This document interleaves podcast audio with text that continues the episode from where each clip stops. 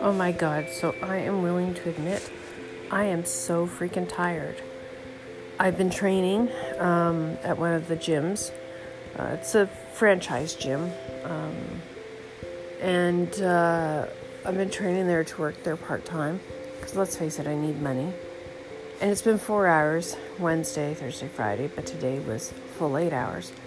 And we've been doing nothing the whole time but being on the computer doing all these modules um, for what the gym is all about and what you can do for safety and of course WHMIS and all that stuff. I get it, but I mean, if people don't know this stuff, they're dumb. But you know, you got to follow a specific script with this gym. Um, when you open up, what you say, when you're talking to someone, what you say when you're finishing the conversation with someone.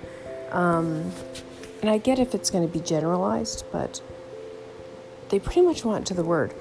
But my whole point here is that I've been on the computer nonstop and I'm fried.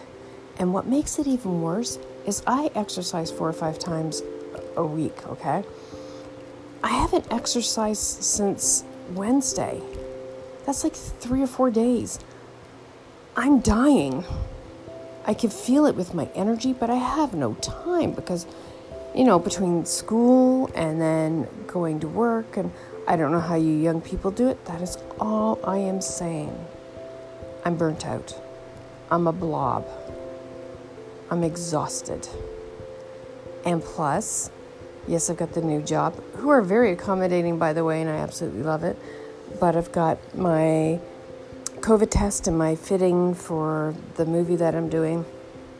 I'm only background, I'm nothing big. But Anyway, I think my plate is over full. I mean, it's overflowing. I don't think I really thought about this. So we'll see what happens after the filming and everything. And that's all I have to say. I'm tired and I am going to bed.